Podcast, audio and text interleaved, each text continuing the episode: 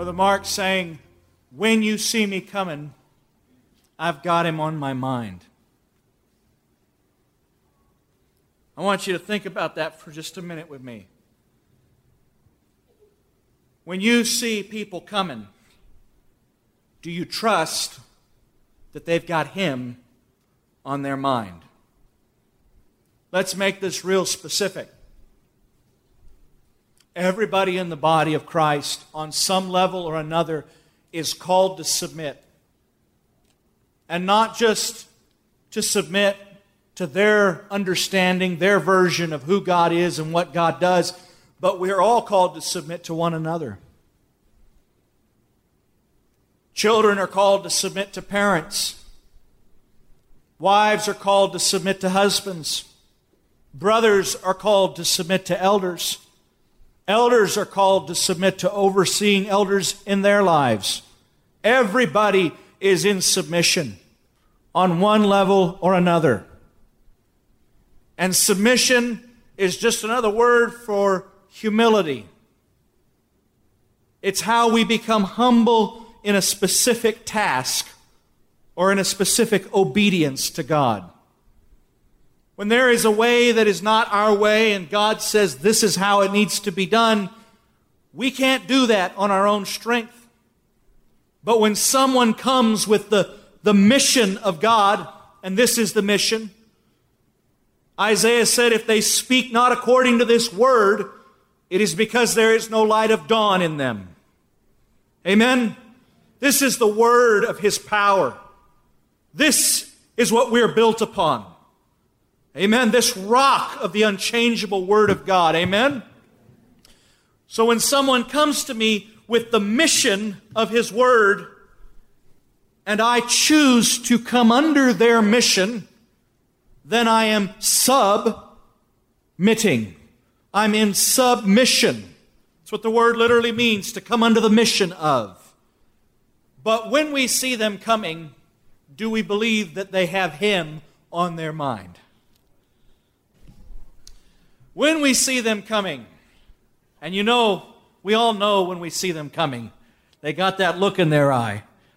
Oh no, what did I do wrong this time? I see them coming do they have him on their mind? If they have him on their mind, and I believe that they have him on their mind, then when I submit, it's really just an indirect way of submitting to him. Paul says in Ephesians 5 Wives, submit to your husbands and reverence them as the Lord. Is he saying that wives should, should pretend that their husbands are gods? Is that what Paul is saying? No, he's saying wives should remember that they're not submitting to the fallible, imperfect flesh, but rather they're submitting to the order that God set up. All the people who occupy the different places in that order, they're not perfect people. But the order is a perfect order. And it's God's perfect order of creating a chance for grace in an imperfect world. You see, if we don't find the opportunities to submit, to humble ourselves, then grace never comes into our life. Because grace comes as we humble ourselves. Isn't that what James tells us? And Peter as well? He gives grace to the humble. And the archetypal sin that has been controlling the minds of men and women since the fall is the sin that we would become like gods. And so, God, in His gracious providence, has given us opportunities to deny our godhood, to deny our autonomy, and to submit not to perfect people, but to submit to a perfect order given by a perfect God, and to trust that those imperfect people are in His hand. This is perfectly illustrated by King David. You remember that the reason King David was anointed as king was because Saul was rejected by God. Now, who chose Saul to be king? God chose Saul to be king. He was chosen by God. And yet, something happened in Saul's life. What happened that made God reject Saul? Saul lost his humility, he lost his ability to submit to Samuel. Saul was king, but as is the case with everyone in a place of leadership in the body of Christ, especially they have to submit.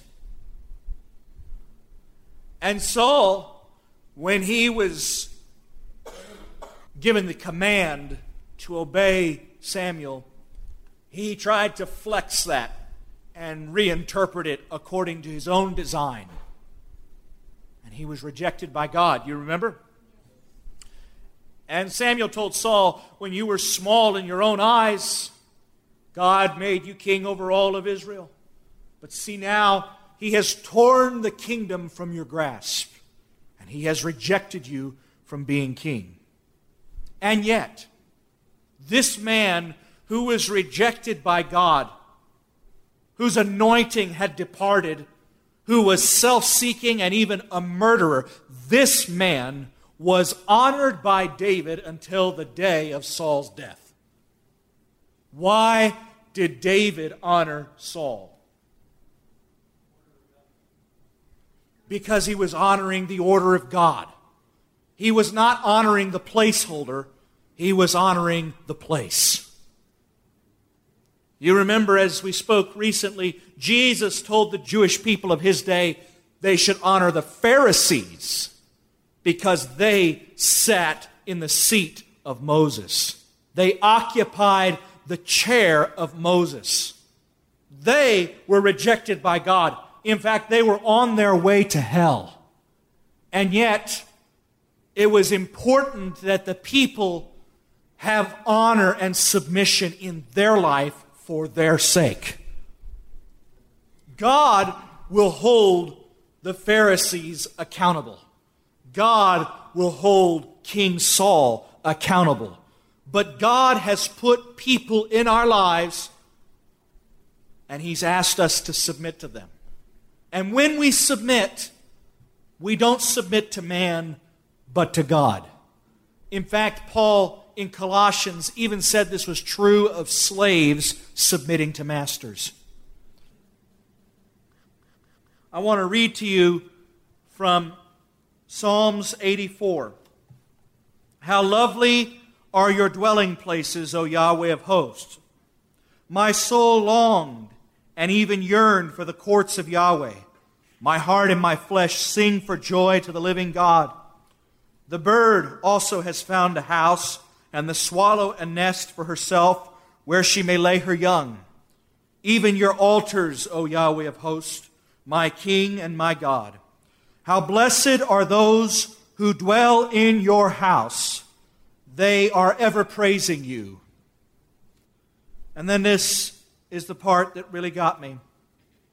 How blessed is the man whose strength is in you whose heart is forever set on pilgrimage. Passing through the valleys of Baca, they make it a spring of joy. The early rain also covers it with blessings. They go from strength to strength. Every one of them appears before God in Zion. He ends by saying they're not disappointed. They appear before God. They don't miss their appointment with God in Zion. And why is this? Because their heart is set on pilgrimage. They're going somewhere. I want to speak to you tonight about submission as a means to get somewhere. If we understand submission as an end of its in itself, we will become disgruntled and discouraged. But submission is God's means of moving us out of the places where we reached our limitations, where we came to our limits and could go no further. Submission takes us in a way we could not go in our own strength. And submission will never work if you don't have your heart set on pilgrimage. If you're not going somewhere in God. You can't even submit to this word as it comes to you tonight unless you feel an urgency in your own soul that I've got to get somewhere by the end of this meeting. Get somewhere so that I may stand before God and appear in Zion in His presence, in His house. That's ultimately got to be our goal. And I'm going to speak about husbands and wives, and I'm going to speak about different kinds of relationship, but ultimately this applies to everybody.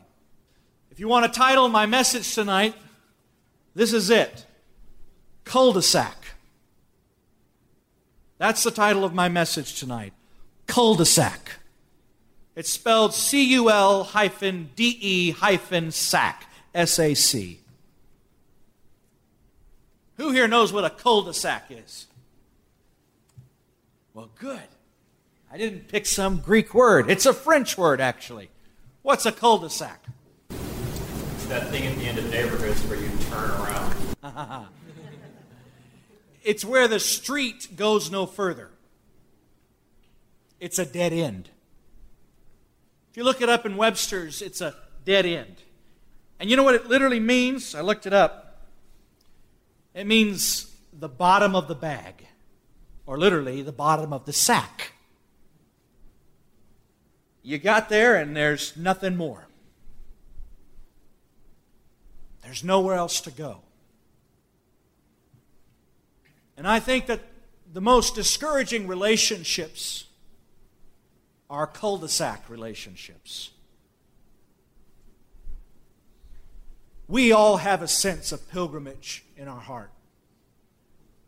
It's actually proven by anthropologists that it's one of the most common motifs of human imagination all over the world, in all centuries, in all cultures. Pilgrimage is always there. People want to go somewhere. People don't want to believe that this is all there is. There's no more to see, there's no more to feel, there's no more to be. That's why somebody gets married. My wonderful wife isn't here tonight. She's got the stomach bug. I trust she'll be doing better this evening. I wish she could stand here with me, but she's not here. But I know why I got married. I know why she got married. And I think I know why most of you want to get married. There's far more than just the need, the sexual needs, and such like that. You want to go somewhere with somebody. You want to travel the roads of life, and you want to discover those surprises and experience that adventure with somebody. Because the greatest surprise and the greatest adventure you imagine will be discovering that somebody. It's not so much the places you go, but it's what is unfolding between the two of you. So it's a journey, it's a call to an exciting journey, an adventure. Whenever someone speaks of adventure around my dad, he always says, Now, wait a minute. The root of the word adventure is venture, which means journey. He says, You can be excited about adventure just so long as you know where the venture is taking you. I love adventure. Well, adventure is saying like that's like saying I love uh, I love roads. I mean, where do they go? I mean, I love the road. Which road? Well, the one that goes from here to there. Why do you love it? Because I love getting there. So the relationships have everything to do with the journey, long term relationships. And where relationships die is when one party or both parties decide that they're not going to go any further. And they lose sight of why they came together. They lose sight of what it was all about. And instead of it being all about the destination and getting there together and learning from each other what must be learned, it, it really shifts and it becomes all about this is me, accept me for who I am, take it or leave it. And there's nothing so disheartening as a dead end relationship. For that matter, a dead end conversation. Have you ever been somewhere special, somewhere beautiful, and you came home and you began to tell it to somebody, and at first their eyes sparkled with recognition of your depiction of the place they'd never been, but then all of a sudden they glazed over and they were thinking about something else? Did you feel like finishing your account? Huh? No. Have you ever read a book that just cranked your tractor and made you feel all incredible? And you went in and you started telling someone, maybe they didn't even want to hear it first, but at some point or another, they engaged with you. They put themselves into gear and they went down that journey with you. Now, if at some point they tune you out and, they, and it no longer feels like they're getting what you're saying or going where you're going in your mind, your imagination, then pretty soon you can't tell them the book anymore. I remember my poor, exhausted mom when, uh, when I would finish a book, like most of my brothers, we would march in and tell my mother the entire story, even though she had read the book before us and edited it for us. And we would just emphatically stand there and tell her the entire story sometimes she would be exhausted and she would say, Okay, I'm just going to lean back and I might shut my eyes, but I'm not sleeping. And I think when she first shut her eyes, that was the truth. I don't know how long it lasted, though. You have to believe that every circumstance of life, the good things and the bad things, are intended to take you from a point A to a point B, and from a B to a C, and that you are supposed to go down the alphabetical events of your life, getting somewhere.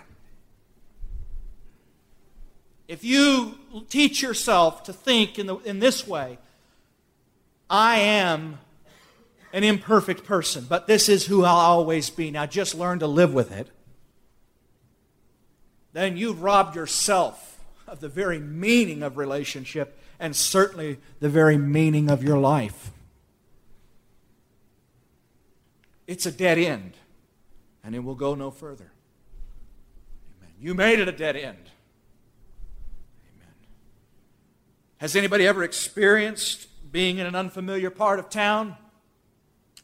And that, that some moment you decide it's time to go, and you want to find the main road, and you take a course, you drive down a street, and you really think this is going to get you there. As a matter of fact, you know that the main road is due south, and this street happens to head due south. And you're like, ah, I knew there was a road around here somewhere. Thank you. Mm, and you kind of accelerate, and you're getting there, and, and then all of a sudden there's this dumb little yellow sign that says, dead end, no outlet, going nowhere.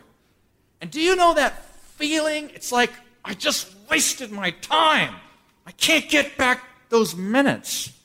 And it's everything in you just kind of goes, you feel like your excitement just went out the floorboard of your car. You see, every event is a street, it's a turn, it's a stretch in the road. The good things, the bad things the successes and the failures. And so when somebody comes to you, you got to believe that their heart is set on pilgrimage. You got to believe that their heart is stayed on Him. When you see me coming, I've got Him on my mind.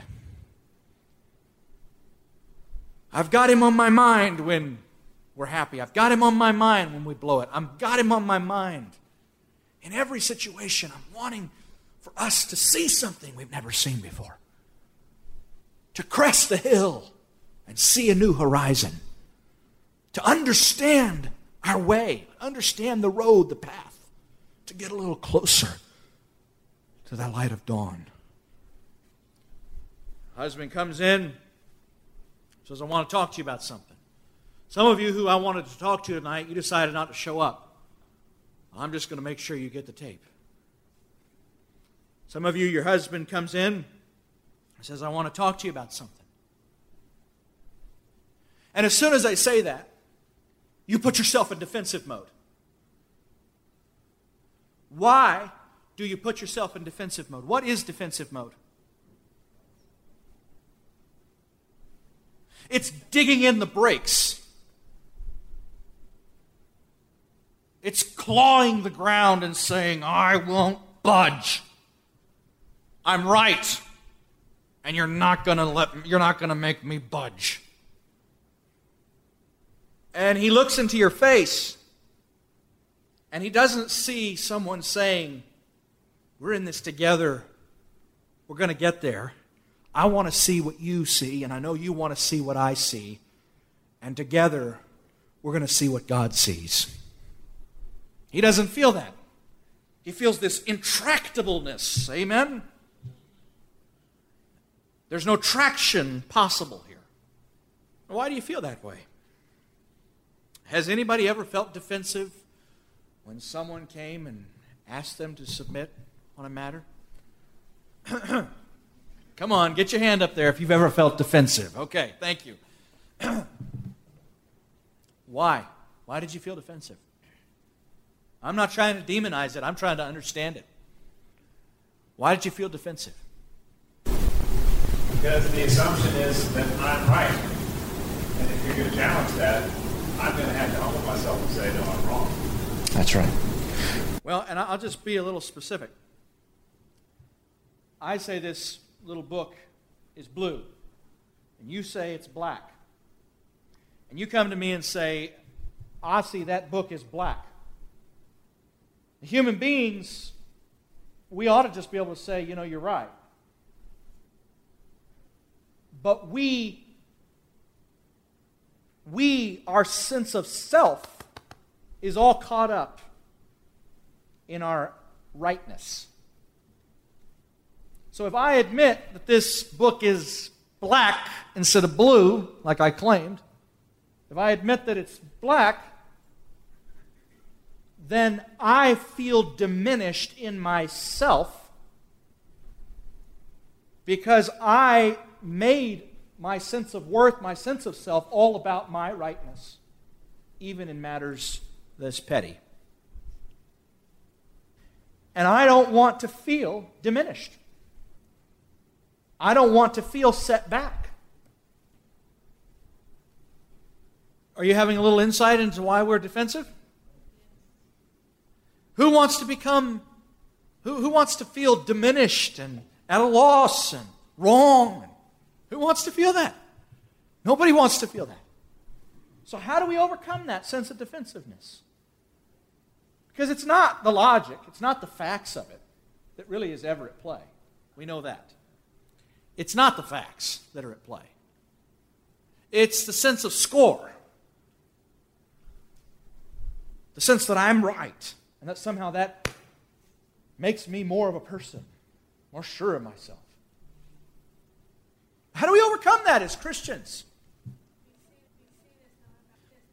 Here's how. As Christians, we categorically accept that we're wrong. Period. We accept that all have sinned and all have fallen short of the glory of God. It's one of the basic tenets and maxims of Christianity. We're wrong. And that we're no longer playing the game of living by our rightness. But we have died to that ego that lives through every little scored point of his own rightness. And we have found our identity and our sense of self, our sense of worth, in the acceptance, the favor, the grace, the goodness of God. We have shifted our sense of worth from the details where we're right to the place where we're loved.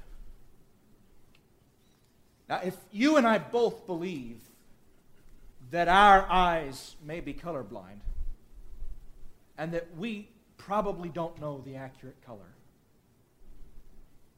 We're both going to have an attitude that clings to our facts or our understandings quite a bit light, more lightly. And if it's a relationship that is ordered by God, where for the sake of one, he asks them to submit to another, amen. Then we have to remember that the book is not what's at stake, but keeping this old ego dead so that love can take its place that is what's at stake. It's the enemy's game to divert us from the things we know, the things we've come to realize and believe.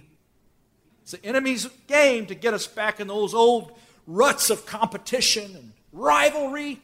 Amen. To get us feeling like we got to score on every point. That's the enemy's game. And more than anything, the enemy does not want you to realize the miracle of that relationship. Whether I'm speaking of a relationship between a disciple and an elder, or whether I'm speaking of a relationship between a husband and a wife. That relationship represents a potential miracle. Because the one absolute in the kingdoms of this world is competition, and if competition, then division. So the one thing that's not possible at all in the world is true unity.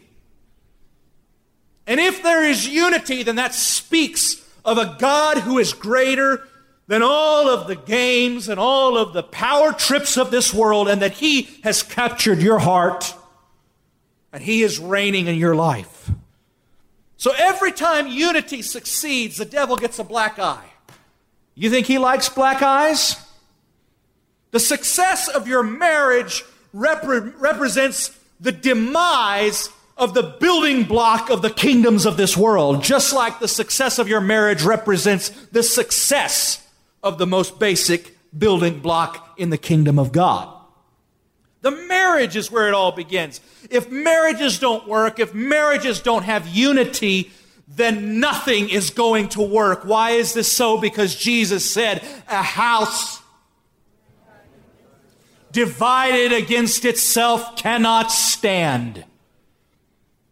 A house that is leaning on itself, consistent with itself, that has unity and oneness, that house is impregnable. Nothing can topple it. It will stand.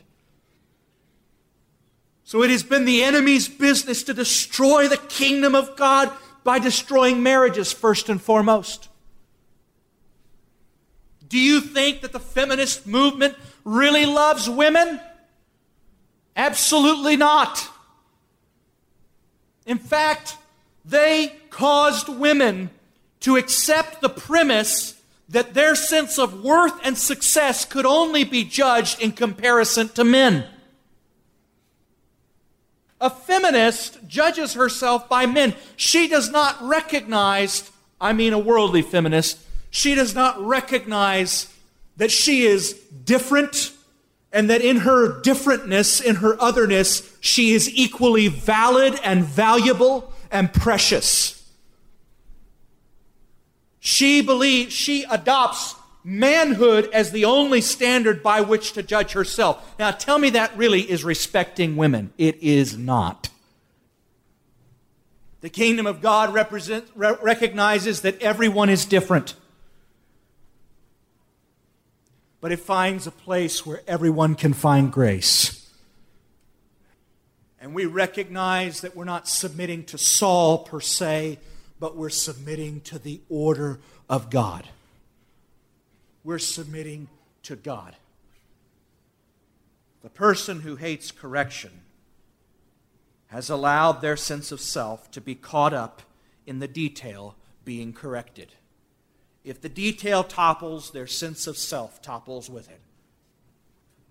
The person who accepts correction recognizes that we are on a journey. We are on a journey through enemy territory. we are behind enemy lines. And we can't trust a lot of what we see. There are landmines everywhere, but we can trust each other. And we can trust the God who put us together and who will keep us together. The mindset that accepts correction recognizes that where I am now is not where I've got to be by the end of today. That I am on a journey out of the kingdoms of this world and into the kingdom of the Son of His love. And that heaven will only be the last step in a long journey, a destination. And that if I haven't walked free of all the things that would compete for my allegiance, would compete for my devotion, compete for my distraction, then I have not proven the supremacy of God and His love in my life. He is not truly my Lord. He has not truly captured my heart. So the attitude that accepts correction says, I'm not in an opposing trench from you, and we're not fighting each other. You and I are in the same trench together, and we are fighting what keeps us apart. The mindset that facilitates unity does not look at the other according to what you can get from them, but it looks at the other as the other side, the other piece in the miracle God wants to make of your life, a miracle that cannot stand alone with just you, but that is a miracle of how two things come together in the love of God. And they can become one in mind, one in heart, one in spirit, one in life. If you're in a war trench with somebody, and the Germans are over there, and you're in the Allied trench over here, and somebody says to you, Hey, Hank, that's a hand grenade hanging in your collar. Get it out quick. Do you turn around and say, Why are you always picking on me? That's just the way my uniform fits. If you're in a trench with your partner and they point out something to you that's wrong with you, you tend to move very swiftly. Why? Because you know it matters. Let me go to the flip side of this. Why do you hate correction? Because you don't believe it matters. Because you've learned to disrespect the little events of your life as just haphazard, who cares things. When God, in fact, sees them as meaningful things. Things that are not great, things that are not fun sometimes, but things that can be redeemed as useful if they are put in the hands of God and dealt with in the context of His order. Hey, honey, you got a hand grenade in your collar. You're always picking on me. Hey, honey, I, I wish you'd change your tone of voice when you talk like that. You're always picking on me. Why do I say that? Because I don't believe that it matters. I don't believe it affects our success in this trench. I don't believe it takes us closer to winning or to losing. So, the mindset of someone who hates correction is someone who believes little things don't matter. Where do little things really not matter so much? When you're not at war. But when you're at war, who would deny that little things matter? If I have dry socks or wet socks, does that matter? See, if I have dry socks or wet socks tonight, it doesn't really matter because I'm not at war. But if I'm in trenches day after day after day and I can't keep my socks dry, it could kill me. Fungus could begin, and then bacteria set in. And before you know it, I could die without ever being hit by a bullet or a grenade. When you're at war, little things matter. If you hate correction, it's because you don't believe you're at war. you don't believe that the enemy's attack is that nuanced, is that subtle. You don't believe that to fortify your mind and heart, you have to seal up every crack and make the effort to bring every thought into captivity to the mind of Christ. You don't believe that God looks upon the heart and that He will judge the secrets of men's heart. You don't believe it matters. You have forgotten you're at war. And if you've forgotten you're at war, then you've forgotten that the correction is to make you correct and that it really is about your well being. It's really to take you one step closer to heaven on this journey of relationship that we call God's love. And so you seal yourself off. And you say, if you tell me I'm wrong, then that means you don't love me. That means you don't accept me for who I am. If somebody really loves you, my friend, they should never accept you for who you are. They should accept you for who you are becoming. Because we are fallen, pitiful, broken, sinful human beings. And the purpose of love is to redeem us from whom we, who we are and to make us what we could never make ourselves. The greatest act of love is to believe that I can change that I don't have to be this person any longer. And if you hate correction, it's because you've given up on God. You've given up on yourself. You believe that you can't change. And if you really can't change, then it is cruelty for someone to ask you to.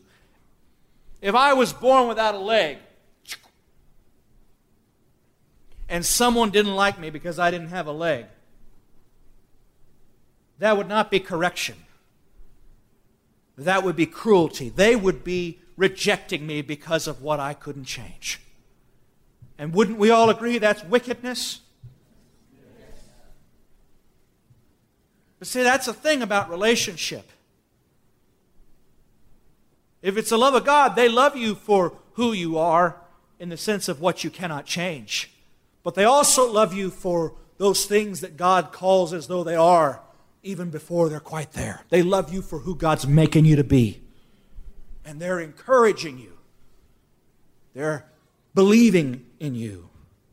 They're helping you become that. Let me make a contrast. If I'm born without a leg and someone comes up and says, I just don't like people without legs, and I say, You are a cruel, mean person. And I can actually then go pout and feel sorry for myself legitimately. Well, maybe, maybe not. I don't know. But if I go around cutting off other people's legs, and somebody comes up to me and says, I just hate people who cut off other people's legs. I don't have that right to say you are a cruel, mean, ugly person, do I? Why not? Because it's a behavior, it's not a condition. And if it's a condition, it's a behavior induced condition. And I can be as hard as I need to be in telling you to stop cutting their leg off because I believe it's a behavior that you can stop. In fact, I believe if I don't get right in your face and stop you, you're probably not going to be able to. But with my help, you can. But the enemy wants us to believe that all correction is rejection. Is that what the Word of God teaches us? The Lord disciplines those he hates and scourges every son he rejects. Isn't that what the Bible tells us? No, he tells us that discipline is a sign of God's love and that correction is a sign of God's acceptance. The Lord disciplines those he loves and scourges every son he receives. If he doesn't love you, if he doesn't receive you, if he's not invested in you, he doesn't take the time, he doesn't give a care.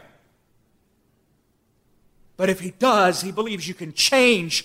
And if he believes you can change, it's because he believes he has something wonderful for you a promise, a kingdom, something glorious, a miracle for you to inherit. And he wants you to stop cutting off people's legs or else you can't get it. God doesn't rebuke you for the things you cannot change.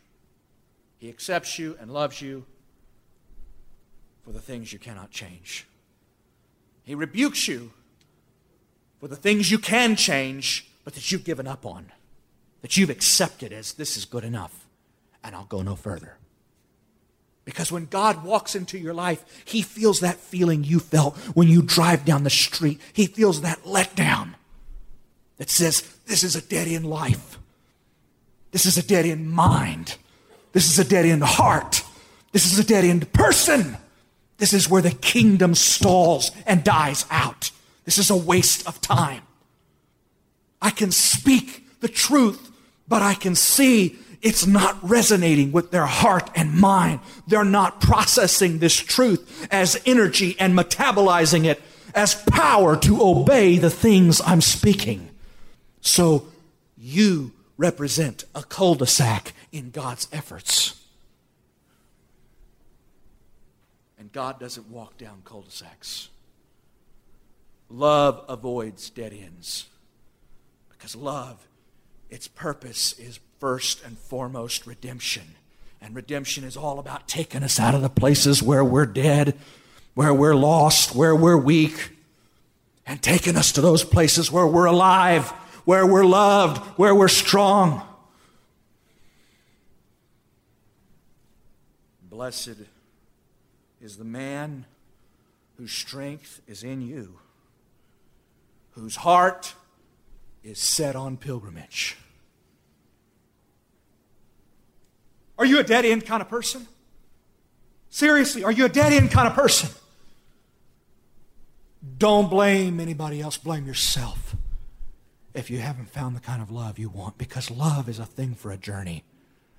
It's a power unto a purpose, a purpose unto a destination, and the destination being God Himself. If you're a dead end kind of person, you've given up on what God meant this to be, then you're going to look for something else. And you're going to live for that fleeting moment when you drive down the street and you believe you're going somewhere.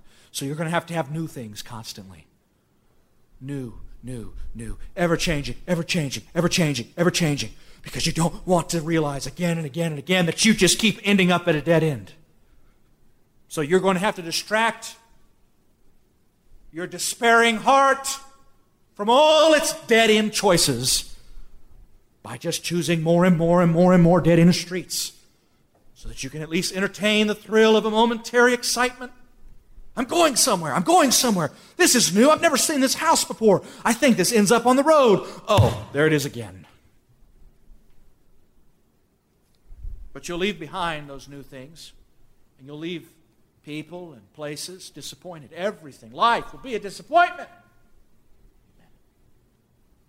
Because life was never about the glory of realizing how good you were. Life was about the glory of realizing you could change and where you could get with somebody else, with many somebody else's. It's not about who you are, it's about where you're going. The song says, Joy is not in where we've been, joy is who's waiting at the end. Well, you could also say, Joy is not in who we've been, but in who's waiting at the end. I remember when we got engaged, we were sitting on the overlook, and I was trying to describe how tough my life was going to be. and um, I did a pretty good job, I would like to think. And I said, So you really want this? and of course, she said yes. And I said, Okay, now here's one thing. We got to promise each other that we're never going to situate ourselves in opposing ditches, but that we're going to climb into the same ditch and face what's opposing us. That we're going to understand that we've got to take the risk of trust and override those instincts of competition, those instincts that make me believe my sense of worth is in my rightness. And we got to climb into the same ditch and we got to say, God, show us what you want us to see. Because we know we're at war. We know that it matters and we want to win more than anything, we want to become, we want to be who you've called us, who you've made us to be. You lose trust when you don't believe that it matters. And you believe they're just picking on you. That's just the way my clothes fit. He doesn't say the condition of the righteous is like the first gleam of dawn. He said the path of the righteous is like the first gleam of dawn. It's a journey. We're going somewhere. And we're helping each other get there. And in the process, God is performing a miracle that is a mockery to all the lies of the enemy that wants to destroy love and separate people. He is performing the miracle of unity. The unity of the Spirit. That's the only kind of unity that's legit. My dad used to quote four lines to us frequently of a poem. And I, I have to say, it's probably one of my favorite verses I think I've ever heard. but it says this An aged man is but a paltry thing, a tattered coat upon a stick, unless soul claps its hands and sings, and louder sings for every tatter in his mortal dress. An aged man is but a paltry, meaningless, small, wasted. An aged man is but a paltry thing, a tattered coat upon a stick. You can almost picture it. Tattered coat, that's the body that has suffered. What age and time has done to it, has suffered pain and sorrow, has suffered hard work, has suffered disease. An aged man is but a paltry thing, a tattered coat upon a stick. Unless soul, unless your soul can clap its hands and sing for every tatter in his mortal dress. All the things you go through, aging itself. It's meaninglessness. It's a big anticlimactic letdown unless all the events of your life took you somewhere. And for everything you suffered, for every strain and drop of sweat, your soul can clap its hands and say, I learned something from that and I got closer to God and to love. I learned grace from that. I learned patience from that. I learned joy from that. The things that I have suffered have not been in vain. This life and all of its hardships that could have been a heap of uselessness, God has redeemed. And my mortal dress, though it be tattered, it makes my soul clap for all the ways I learned to submit to God and find beauty out of ashes and meaning out of meaninglessness. Your relationship is but a paltry thing unless your soul can learn to clap and sing and louder sing for every tatter in its mortal dress. All of life is but a paltry thing until it becomes meaningful when seen as little tiny victories, little tiny advances in a great big cosmic war, dignifying the small things of your life when you're understanding that you're on a journey and that they represent a chance to get a mile closer. It's from faith to faith and glory to glory that the righteousness of God is being revealed. My soul has no pleasure in one who draws back unto perdition, the writer of Hebrews said. But we are not of those who draw back unto perdition, who shrink back, but those who press on unto the saving of our souls. The miracle is not what I can get from you. The miracle is can we become one? Can we learn to trust each other, to trust each other's love? Can we learn to believe that when we see him coming, he's got him on his mind?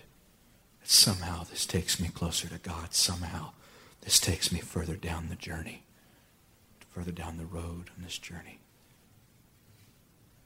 So look at the things that have become dead ends and see if God can bring a bulldozer of new direction and purpose and open up the cul-de-sacs and make a way where there was no way. Turn to your husband, your pastor, your father, your mother, and say, I'm no longer a dead end. When you speak to me, I'm going somewhere with you. You can look into my eyes and know that I'm not a dead end. This isn't stalling just inside my ears. I get it. I believe in it. I trust you. Come on, let's go there. We're going somewhere. We're going somewhere together. And the miracle is that we're learning to trust each other as accomplices in helping us get, each, get there. Amen. Amen. Thank you, Jesus. Together we can make it. If you're a cul-de-sac, God wants to open it up today. He wants to make a thoroughfare of grace through your heart and life. Amen. Thank you, Jesus.